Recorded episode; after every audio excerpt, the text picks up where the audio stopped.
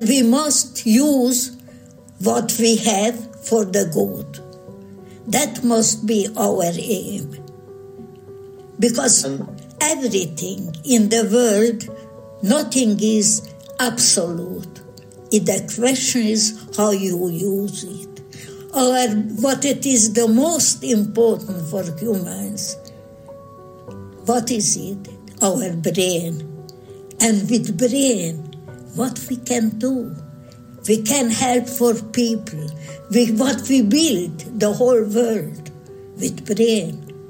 And with the same brain, we also destroy. Hashem gave us for that to use it for good thing. We can choose, and we must choose the good way, the right way how we want to live our life.